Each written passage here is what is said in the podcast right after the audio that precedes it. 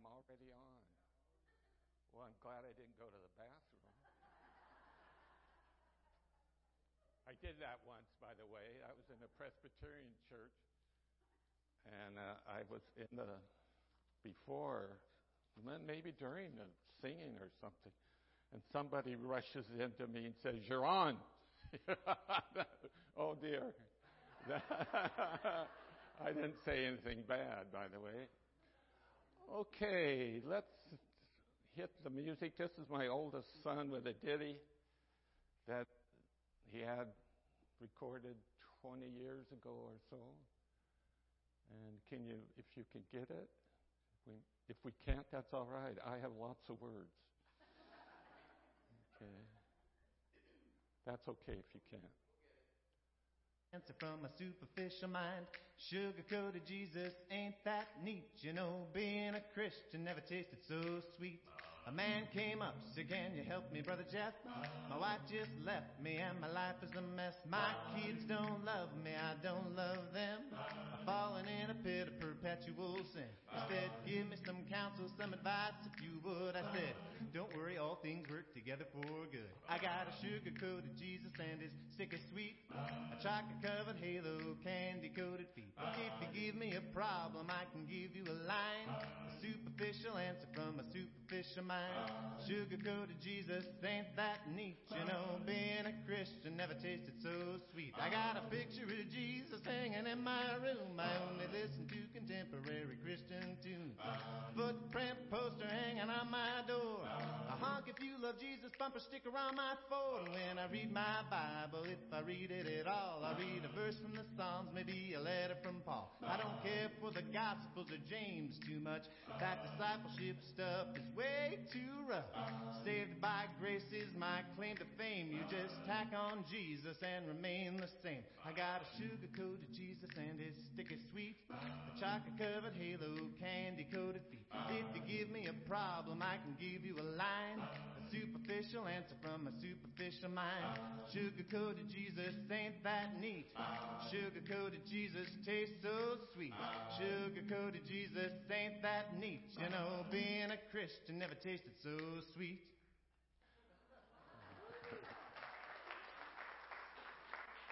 I want to talk about the uh, double minded man today, or the stiff necked person. I once was in a, um, in a um, revival for five or six weeks, maybe, maybe a little longer. Every night we were together, every night. I was a young man, tw- probably 25, 26, something like that. And uh, this was a lady, we, we called her Sister Parrish. And Sister Parrish uh, was a former Baptist, but got filled with the Holy Spirit. So S- Sister Parrish did almost nothing but pray and seek God's face. And so when she'd come in, she would full of the Spirit, and she'd march up and down the aisle and just be spitting all over you, because she was just telling you how it is. And of course, with me, 25, I was saved. I was saved since I was 14, 70 what? Almost what? 60 some years ago. But uh, I would hide behind the post. It was an older church.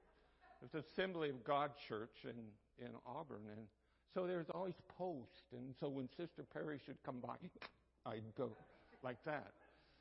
Because she knew if you were a sinner or not. And I knew she would know me. She'd understand who I am. So, anyhow, one day she caught me going out the door as everybody was going, and she was thanking them for being there and so forth. And so she got a hold of me and she said, Cliff, Cliff, yeah. Uh, you are stiff necked. You should be saying this. Yes, Lord. Yes, Lord. Yes, Lord. Excuse me on that one. But, and uh, she was right. In the sense I was a double minded man, I intended to teach for security reasons. I uh, thought I'd teach a couple years and then do something really important.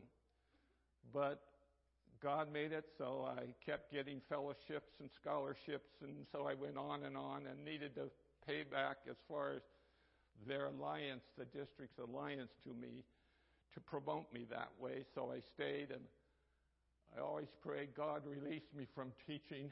I was a junior high teacher most of the years, and uh, and I was considered uh, when I was very young. I was a teacher of the year, and when I was very old I'm ready to retire.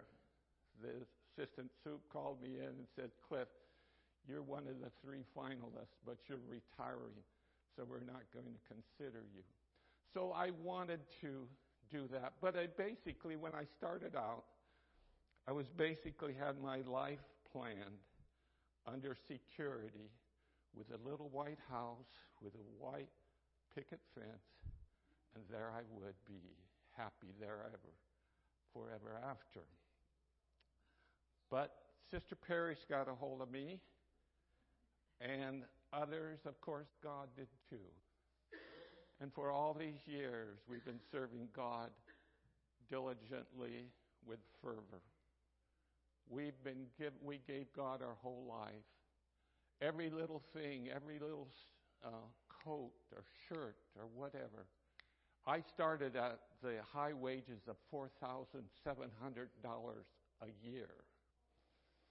So everything we prayed our way through.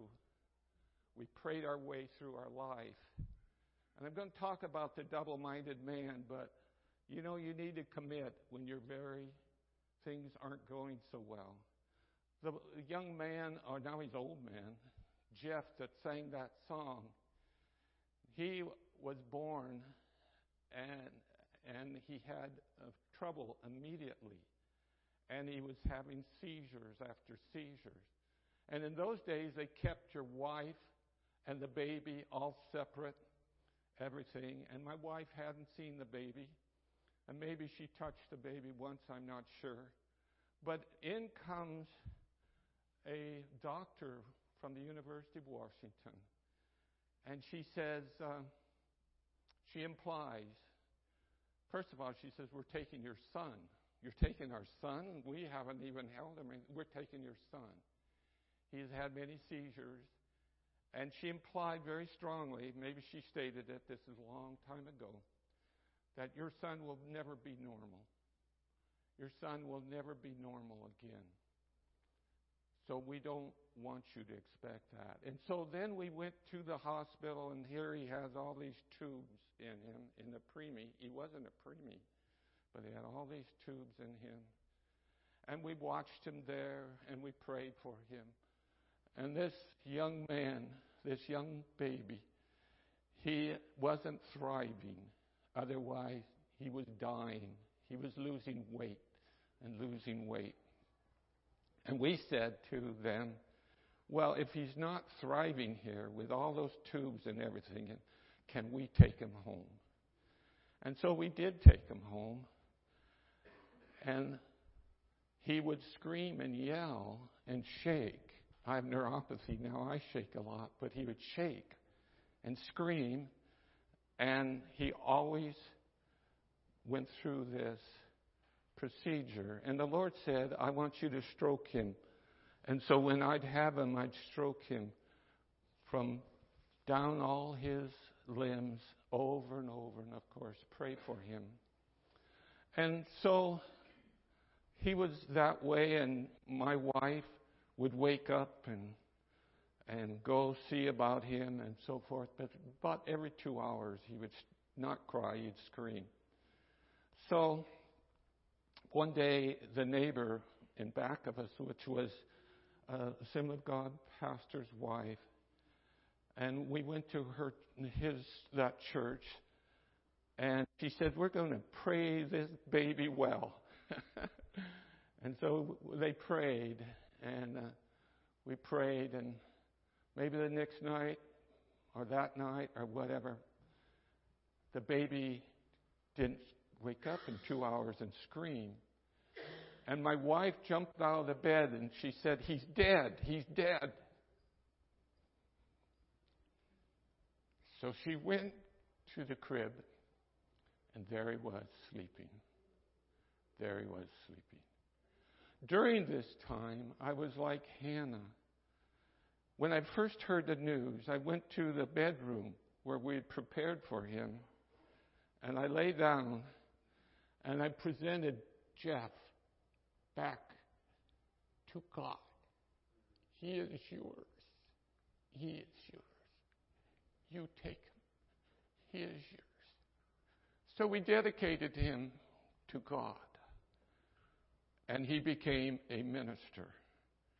And by the way, because of my position in the district, I had exposure to all the IQs of the fourth graders, and his IQ was the highest out of all the IQs. God blessed him. God encouraged him. I didn't intend to tell you this, but all of this, but this is a new dec- decade coming. And there's a new year coming. And I want you not to be a double minded person.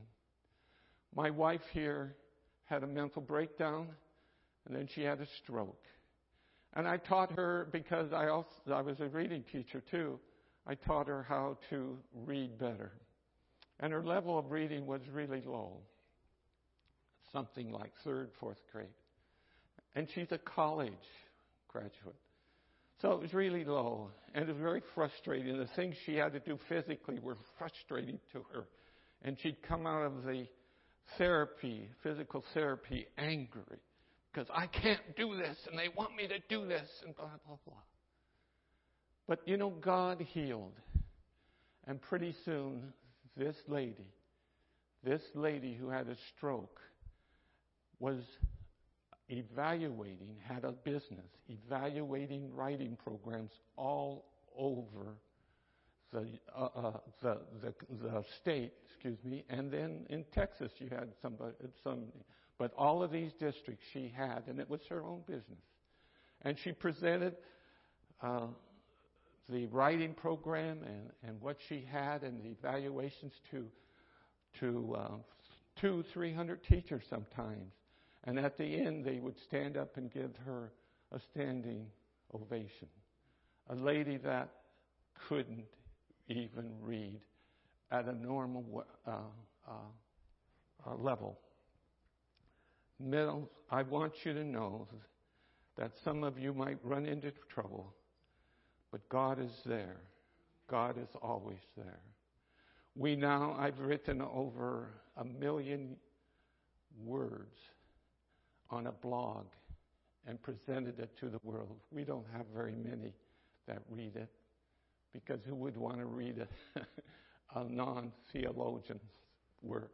But we do. Every day I go out and I sit and for an hour and a half or more, I read the Bible and write.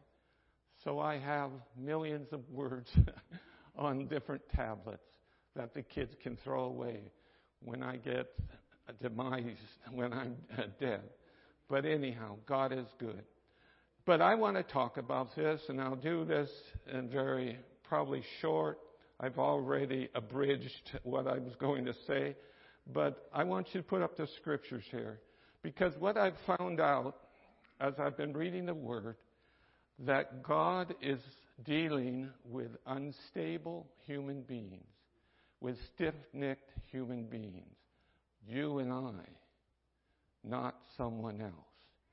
And he's dealing with those who could not fulfill a covenant, could not make a covenant work, or let's say a treaty, if you don't understand a covenant.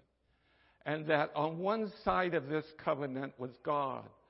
God was always there, holy, perfect, righteous, always there, always with love for those he made, those who are in his image, man and woman. And on that side, God is giving all in his covenant, his dedication to man. On the other side, we have man or woman and saying again and again, I will do it. I will do it. But God knows you are a breaker of a covenant. All you need is maybe a, a mental breakdown or a stroke or a divorce or something that was bad and contrary to a good life. And you will start to break that covenant, that relationship, that, that dependence on God. Remember when Abraham was making a covenant with God, or God was making a covenant with Abraham, Abraham was put in a deep sleep. A deep sleep. There are different interpretations for that. But my interpretation of that is that God on this side was making a covenant with men. Abraham would try to believe God's words. He would try to believe God's words the best he could. But he was in a deep sleep because he would be starting to think about his knowledge and where he is and what he is rather than the relationship that he has with God and the dedication God has to him. And so he was in a deep sleep. And God counted his faithfulness as being righteous. And so when he said that I will believe your word, Abraham did, rather than what I see, God made that as righteousness for him. But he was a double minded man, wasn't he? Randy, would you like to be Abraham? Amen. He can raise his hand. Kathy, punch him. Abraham gave his wife away twice. See, Randy, be careful about what he says and doesn't say. Okay. Anyhow, the dedication that Abraham had to him was so strong to God, even though he was a double minded man, he was willing to give away Isaac back to God. And that counted to him as righteousness. God considered him righteous. Okay, let's put up the scriptures here. And you do have them so nicely. So let's read this. So fear the Lord and serve him wholeheartedly.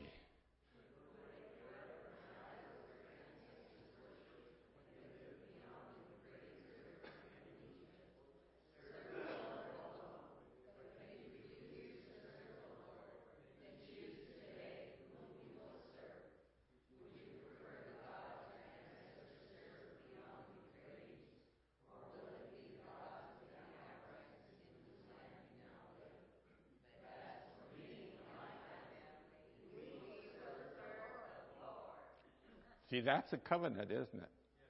That's a covenant. And before all of this, and it's true in your lives, by the way,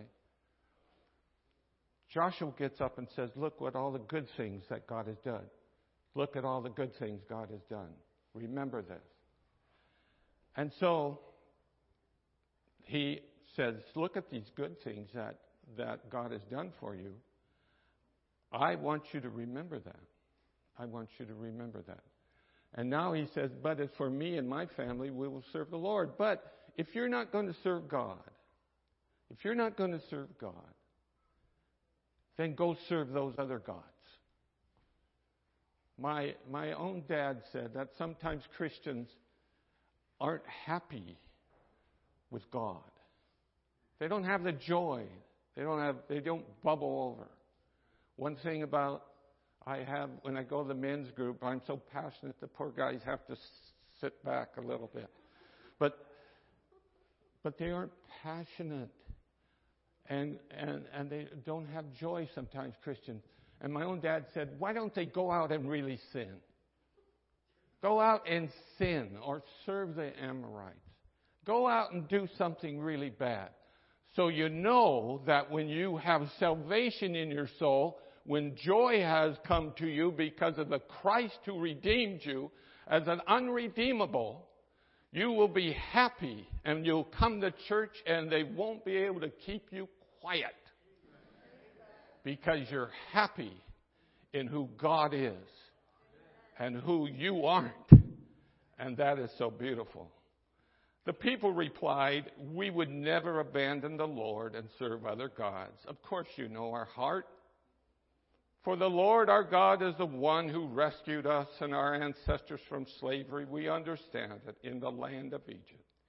He performed mighty miracles before our very eyes. As we traveled through the wilderness among our enemies, He preserved us. He was the Lord who drove out the Amorites and the other nations living here in the land. So we too will serve the Lord, for He alone is our God. Isn't that a great statement? Gotta pound that one down. But you know what Joshua says?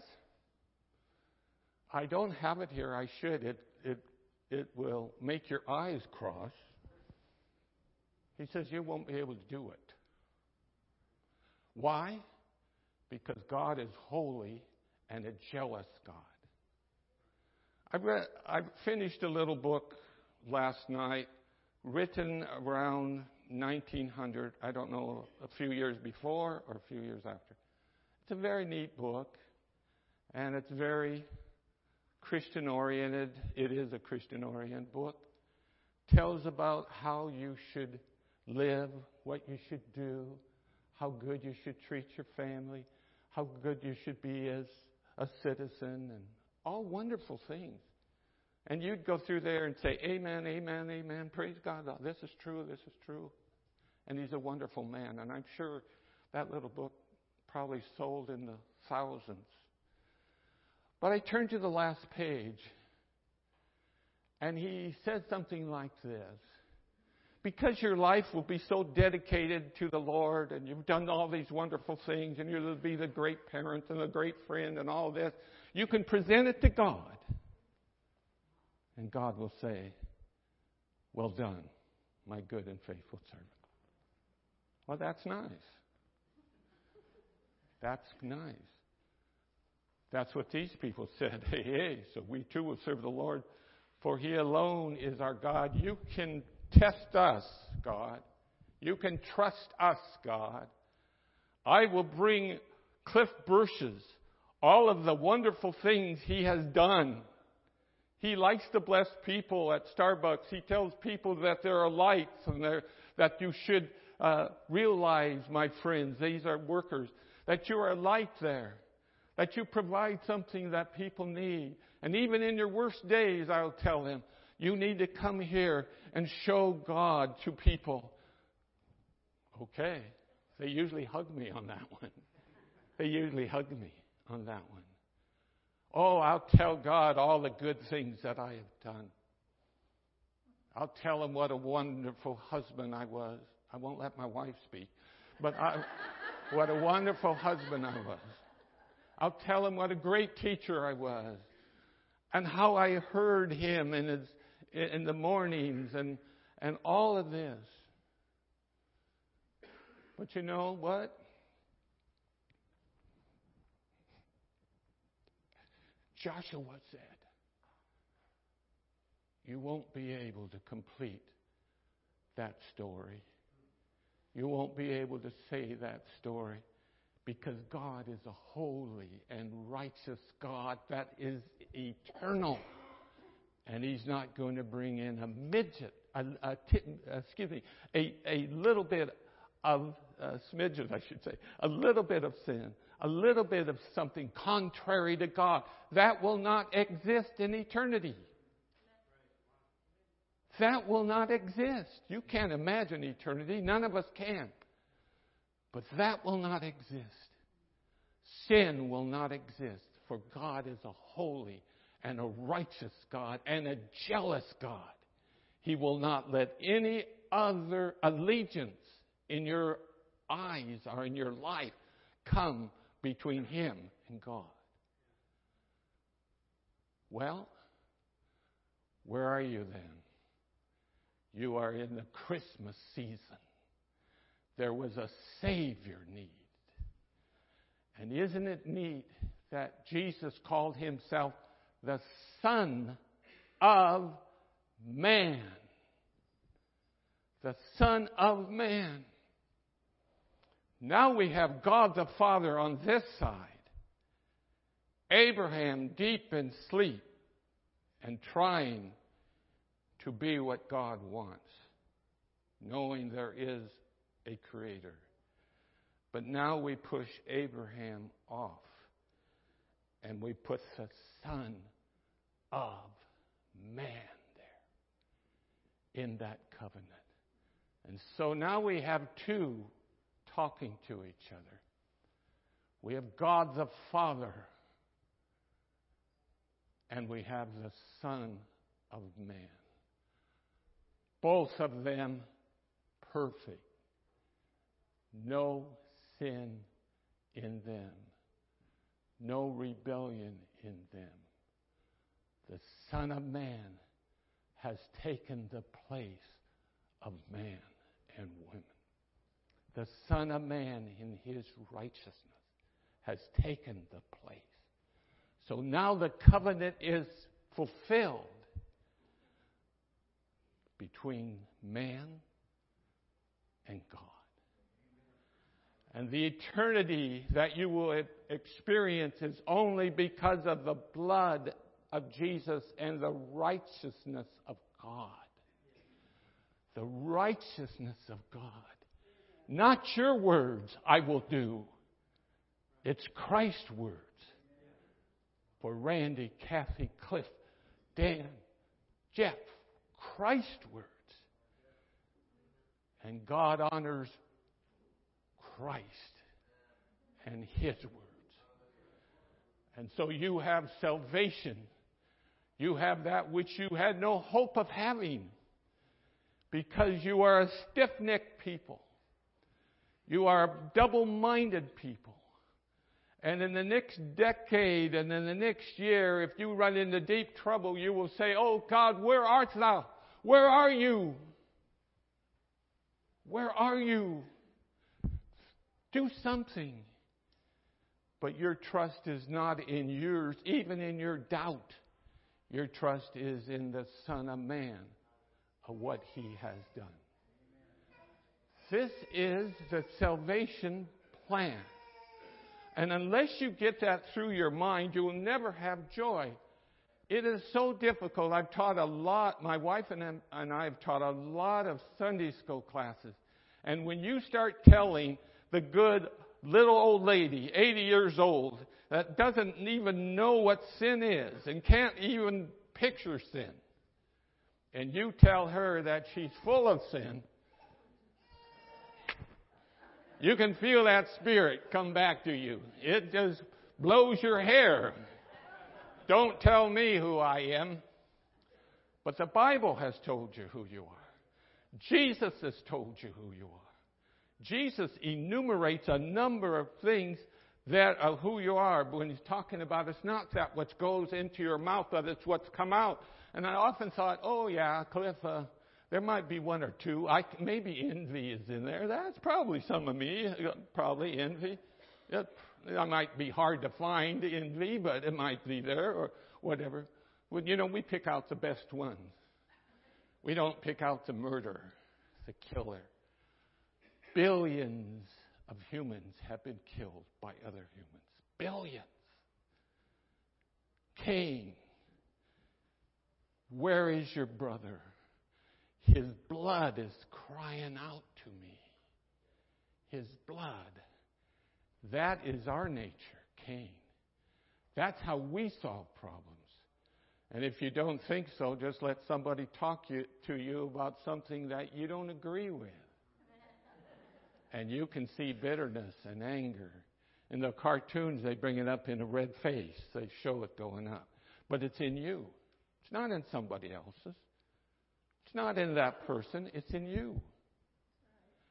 Well, therefore, who is your righteousness? Therefore, who do you depend upon? Therefore, who answers your questions about life? Who is your companion? It is Christ. And when you know who you are and you know who Christ is, it brings joy. And when you know that your spirit, your soul, has been washed with the blood of the Lamb, He paid the penalty for what? For you, what you deserve. See, you can't be with sin or any kind of, of, of imperfection and enter into eternity. Don't believe that you can experience eternity with God and have any negative thoughts. If, if you do believe that, you're quite an arrogant person. And you need to investigate who you really are. God is perfect. He's asking for perfection, and He wants a holy nation. And that comes through Jesus Christ. Now, the beautiful thing is He's healed you. A beautiful thing.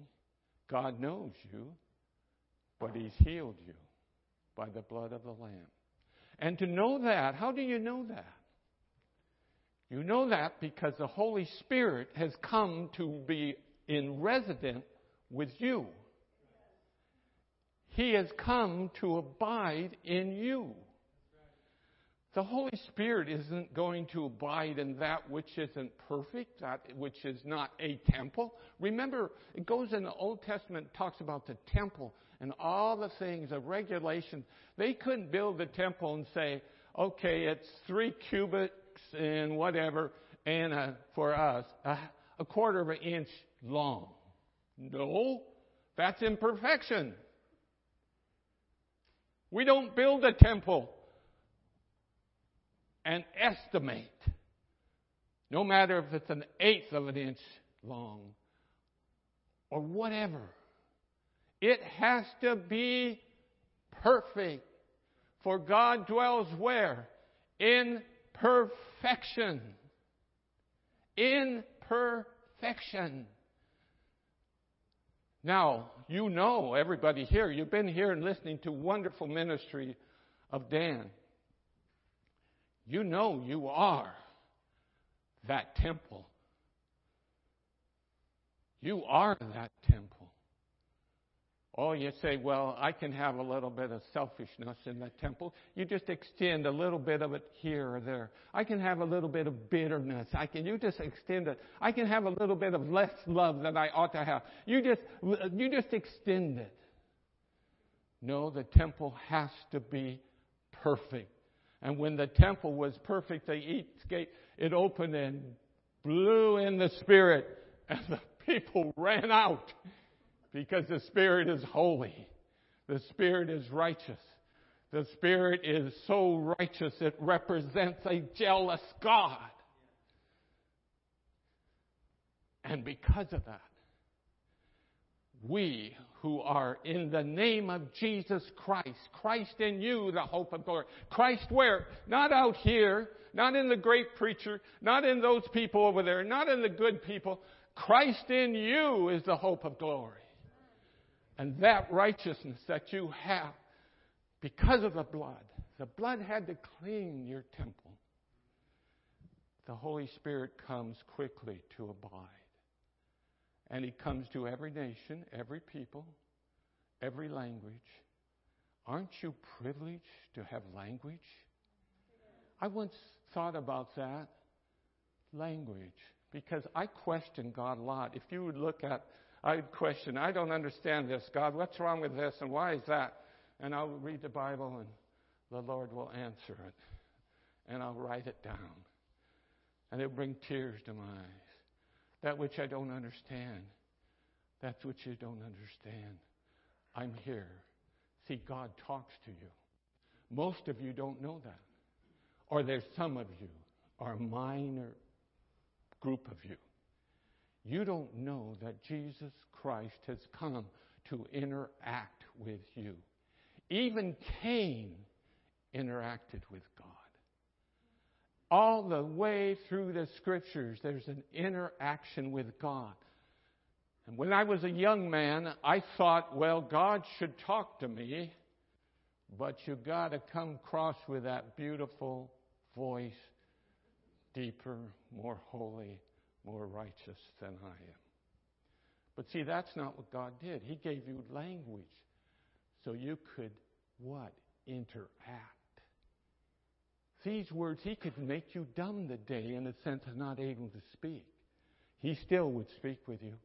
My wife was saying when she was, uh, they were taking her to the hospital. And what did you say about when they were asking you all these questions? Can,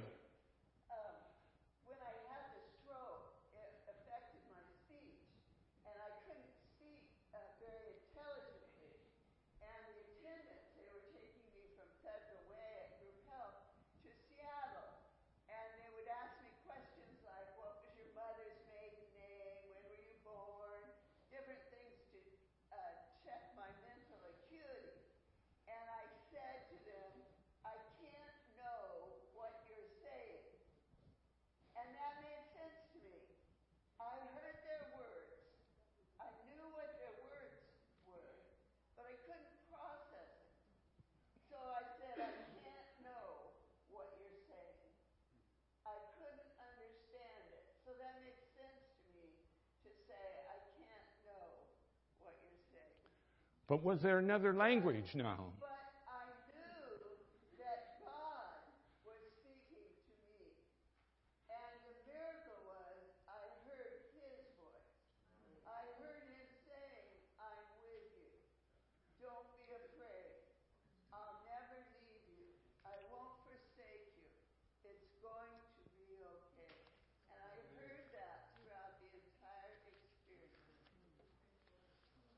God is there. She couldn't know how to speak. She couldn't say the word. She could interpret the, the, the words in the sense that she could talk back. But God was there. See, God was telling her, I'm with you. You know, every one of you, my children. God is saying, my children, my child hear my voice. Know that I am real and I'm real in you. You are not alone on this little planet with billions of galaxies and billions of stars within them. You are not alone. I am with you. That's the voice you need to hear. That's the voice you need to know. That's the voice you need to understand. And you will never stop praising God. Jackie, my wife here, she hears me do what all the time? Sing. Sing. I'm not, I wouldn't even sing with the family when we we're in that van and they would all be singing and Mom would be singing along with the five kids, and they all loved to sing. But I was too intimidated and not good enough singers to sing with that group. But Jackie hears me all the time, day and night, every day. And if you walk in my home without expect, without us expecting you, you will hear this male voice someplace singing about God, singing the glory of God. I used to, you know, it's a, it's a very natural thing. It doesn't say, well, now, see, I don't have a memory. Maybe that's why my, we're going where we're going right now. but I don't have a memory. God blessed me with no memory. I don't know the scriptures. I'll go to the men's group. Carl and Gary are here, and they're sweethearts. They know more about me than they should. But anyhow, they will, you know, they'll listen to me and so forth, and and uh, I will tell them wonderful things. Amazing to be truth. Sister Parrish used to go stomping around. Don't praise God, full of the Holy Spirit. Oh, that's the first time I heard that. What do you mean you're talking? How can that be the first time? No, because the Spirit is real. The Spirit is real. And I used to think, Well, I start singing, and it's just natural. I don't even say, well, I now should say, no, it just goes, blah. I used to think, well, why don't you listen to those words? You're singing, and then glory to God or something.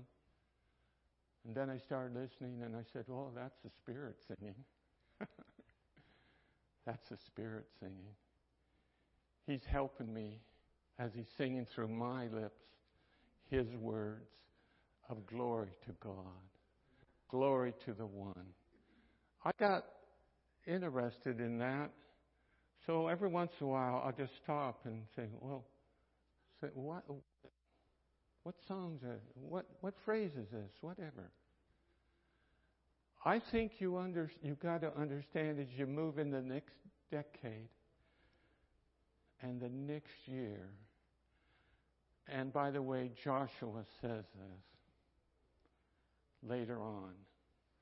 When you get into real trouble, and real struggles, and when you don't know the next step to take, you need to place your ear close to the Spirit and say, Lord, you know I'm confused. You know I don't know. Help me. And I believe the Spirit is so real that the Spirit will come to you and make you alive. The solution might not be there. Maybe won't, but He'll make you alive and you'll understand there is a God who lives and who lives in me. And I praise Him for that because I'm a choice servant. You're a choice servant. You haven't been just somebody on the street. I used to tell my own kid, you're not somebody on the street. You're a Bursch. You're a choice. Servant of God. I'm going to skip way back to where I was going. I don't know when we're supposed to land, Dan. How many? How? Three? Okay. My wife would just say, honey, land on the right airport.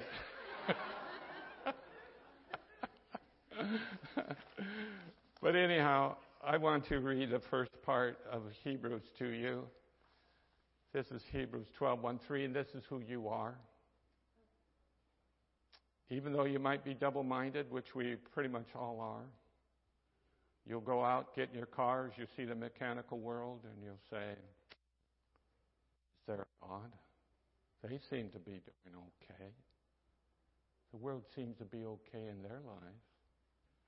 Hebrews 12, 1, 3. Therefore, since we are surrounded by such a great cloud of witnesses, let us throw off everything that hinders us in this new year or in the that easily entangles us because we get involved with the idols of this world. And let us run with perseverance the race marked out for you, fixing our eyes on Jesus, the pioneer and the perfecter of your faith. Abraham needed the perfecter. He wouldn't have given away his wife twice if he did. For the joy set before him, Jesus endured the cross, scorning its shame, and sat down at the right hand of the throne of God. Consider him who endured such opposition from sinners, so that you will not grow weary and lose heart. And rather than listening to God, you start listening to your consciousness, your experiences here, and not to God. God is forever. Okay, we're going to I'm going to play another song and by the way, if you don't have Dan's latest CD, shame on you. shame, shame, and more shame. He does not elevate himself before you. And his, well, I'll just stop there. But this is, this song brings me to tears and sobbing because this is our life, Jacqueline and mine.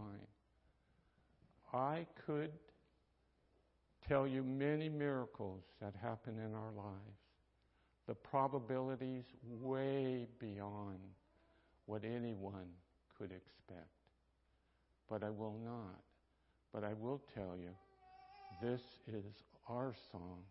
And I want you to bow your heads and listen to this four minute song that Dan wrote.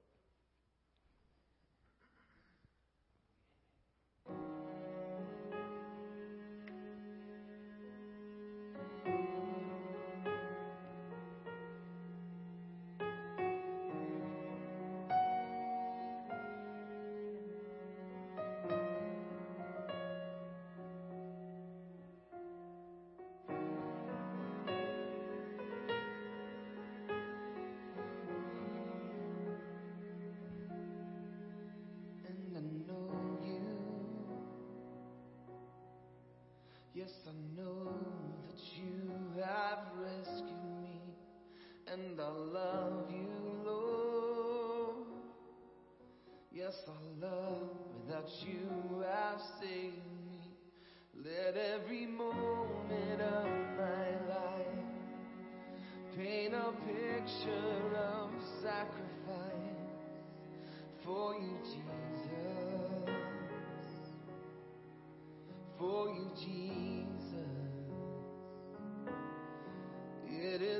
joy to know you, Lord. A song in my heart adores you, Lord. It's for you, Jesus. It's all for you, Lord and I seek you, and I long for your embrace, a desperation to hear my shepherd